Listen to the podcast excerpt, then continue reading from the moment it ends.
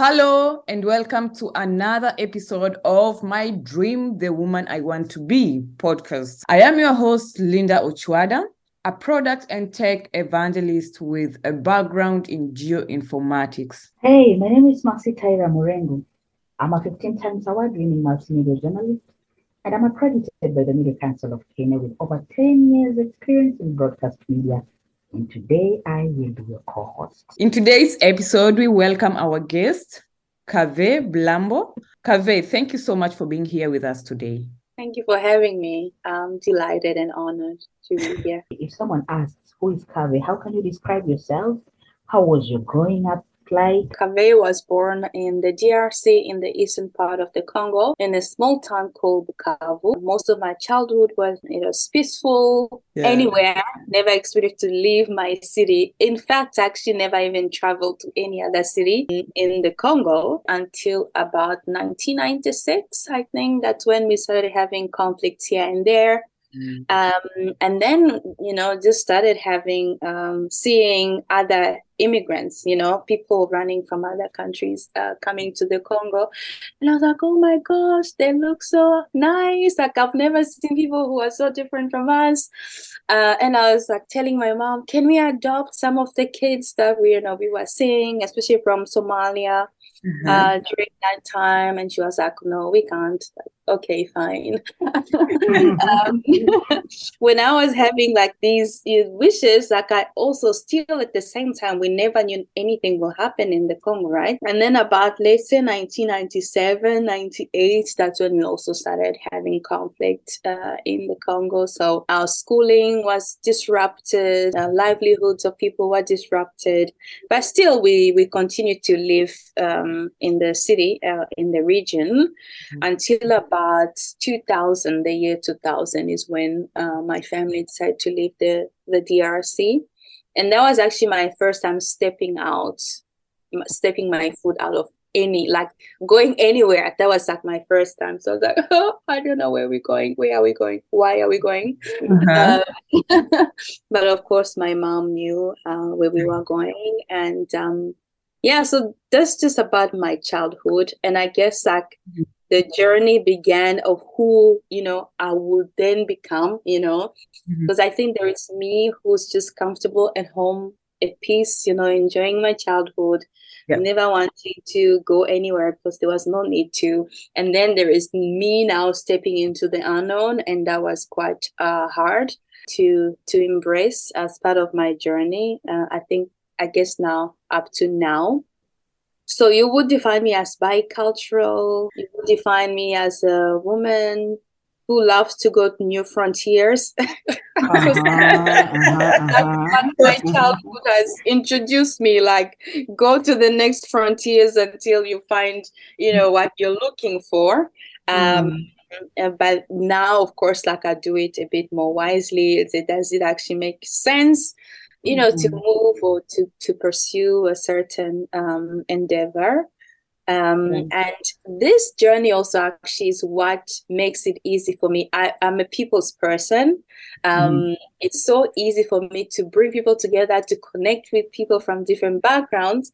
I think people don't understand is because of all these places I've been and the many people I've met. Throughout mm-hmm. the journey of traveling from the Congo.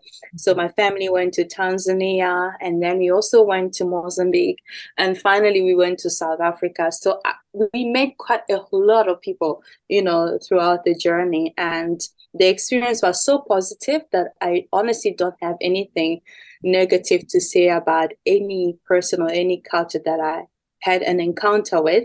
And I think that kind of like also help me embrace other people irrespective you know of where they come from. Right now i'm a talent acquisition specialist and i've now founded my own company called talent diverse basically helping companies hire diverse talent. And on the side i also run a community called black in tech berlin where we really try to help Black diaspora talent in Europe and specifically in Germany connect with each other, um, network, and you know help each other find resources. Kave, your mantra is people first, profits after. Why? I think throughout my life and my journey again, I've seen that when we take care of people, people will do the best that they can to take care of our businesses or or ourselves or even just take interest in what they're doing and i've seen that when we live in environments or we have businesses that are completely undermining people disrespecting people mm-hmm. misusing people mistreating them like honestly the results are mediocre uh, although the companies may profit at the end you know there is this gap where we're going to still have to deal with the with the mess that's in between those who are having the profits and those who don't have and so for me honestly i just believe in the fact that if i take care of my employee, my teammate, my citizen, they're going to give me the best of themselves, you know, to get me where I want to get in terms of my vision. When and why did you come up with my career path? And who is mm. your t- target group? And lastly why did you start it in berlin and not congo or south africa? I think my career kind of like took a spin in berlin um, before moving to Berlin, I was mainly working in the nonprofit sector in South Africa. That experience and that background is actually what moved me to, to Germany to pursue a master's degree in public management um, because I had a vision to work in, in the public service industry where I can use my knowledge around gender studies, psychology, and public management to kind of write policies that will enable women or any person who's, who is disadvantaged to have access to resources. So basically, just write inclusive policies, right? So I moved to Germany to study that. And after my master's degree, if, you know in Germany, you're allowed to stay and work. You know, uh, you're given time to find a job within a year. And funny enough, I couldn't find a job in the public uh, sector of course, Dudum, I could not speak German fluently. um, and, and primarily the German uh, nonprofit industry is also very German. So if you can't speak fluent German, there are quite a few positions for you to kind of get into. So I was in a space where the experience that I was bringing, that I came with, was no longer applicable in the space, you know. Mm-hmm. And I was like, oh my gosh, what do I do? Um, and so I actually got, uh, I was fortunate enough to be connected to my first job in Berlin, which happened to be in the tech industry and for profit with a for profit company. And that's where you, the shift started there. And it's in that moment where I started thinking, oh my gosh, like, what is my career? Like, what is it? Like, where is it taking me? What will i be? What what's going to happen with all my education my master's degree all the the work i did in south africa? Like what's going to happen with that? You know mm-hmm, and so i mm-hmm. just started writing in that moment. And over a couple of years people started messaging me asking me hi Kave, how did you do it? Um, how did you get a job where you are? You are doing so well. And I was like, oh, really? Eventually, everything that I wrote uh, became my career path. You have my mm-hmm. career path. Then you also launched Talent Diverse platform, also have Black in Tech. What exactly is Talent Diverse? Lastly, what challenges do you face as a founder? So, Talent Diverse is basically an incorporation of all the communities that I have built in Berlin. So, if we step back a little bit, I uh, when I stepped into my first role in Berlin, it was with a tech company, and I was doing employer branding. But after that, then I stepped into talent acquisition, so recruiting, right? And I have been doing that for the last seven years, you know, since I've mm-hmm. been uh, in Berlin. And uh, I've always seen that there is, uh, even for myself, I struggled to hire women and underrepresented talent.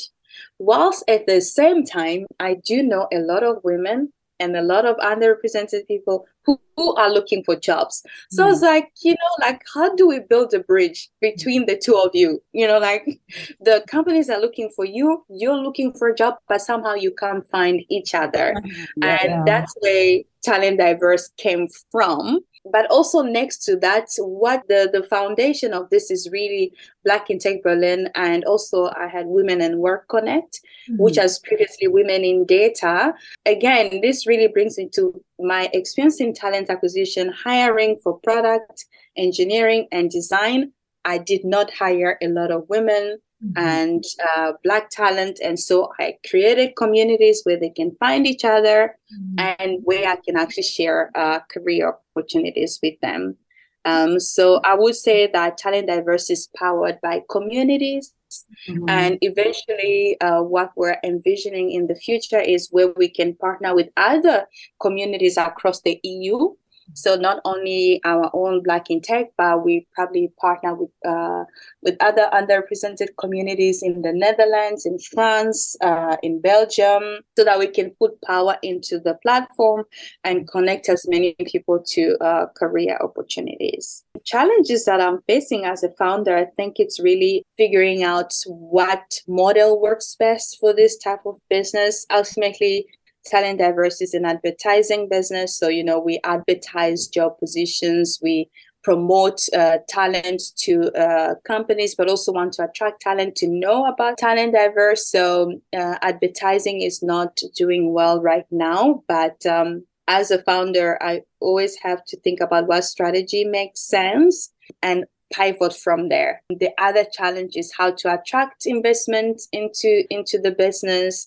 and you probably know this, Linda, that attracting investment needs you to show a little bit of traction mm-hmm. and people believing in your idea, believing that it's going to work. But I'm kind of just taking it one step at a time. I think it's a journey and there is probably no end to it. you also have family, kids, uh-huh. and you have all these juggling in the same, same hand. How do you manage this? So my children are like different ages right now. Uh, some of them are uh, in school. Two are in school primary school and the newest one is in kindergarten. Right now, in this moment, I do get the opportunity where they all go to school and then I have actually time to work. And since I think my business is that there isn't so much of a difference between one or the other, like if I do work with Black in Tech, it feeds talent diversity. If I do work for talent diversity, it feeds, you know, Black in Tech. Mm-hmm. So it's always like one umbrella with different angles to it and i just try to use these few hours that you know the kids are not there to kind of work and be a little bit more uh, practical so like every hour matter that's why you know we were kind of like mm-hmm. it was hard to find like a time that really works because like my week already for next week is already sometimes i do have to do work after the mm-hmm. kids have gone to bed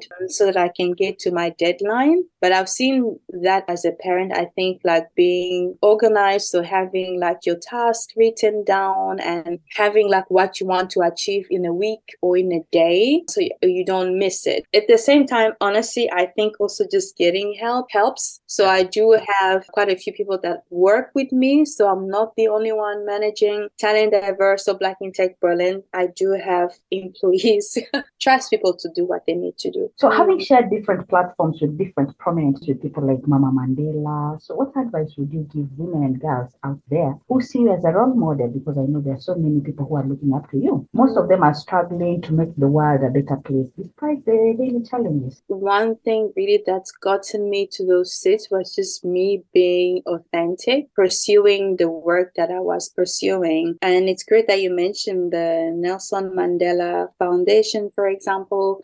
At the time, I was working with refugee women in South Africa, and I, uh, I had an NGO. Well, it's still there to help refugee women and migrant women who were experiencing difficult situations in South Africa. That kind of work, not many people want to do it because it doesn't look so fancy. But actually, it's the other way around where you kind of pursue just like the things that inspire you and motivate you, like the problem that you see in the world that you want to solve. Just go for it and do it in the best way possible, and your light will shine there. And whoever the person that you need to have a conversation with will find you. So I am a super connector. I get positive energy by connecting people to each other, connecting people to opportunities, just like lifts my spirit to another level. So if you think about me, just think about that lady that connects people. Yeah, but this is such an inspiring story. Thank you so much. I also have learned a lot. Thank you so much for having me. Ladies and gentlemen, you have been listening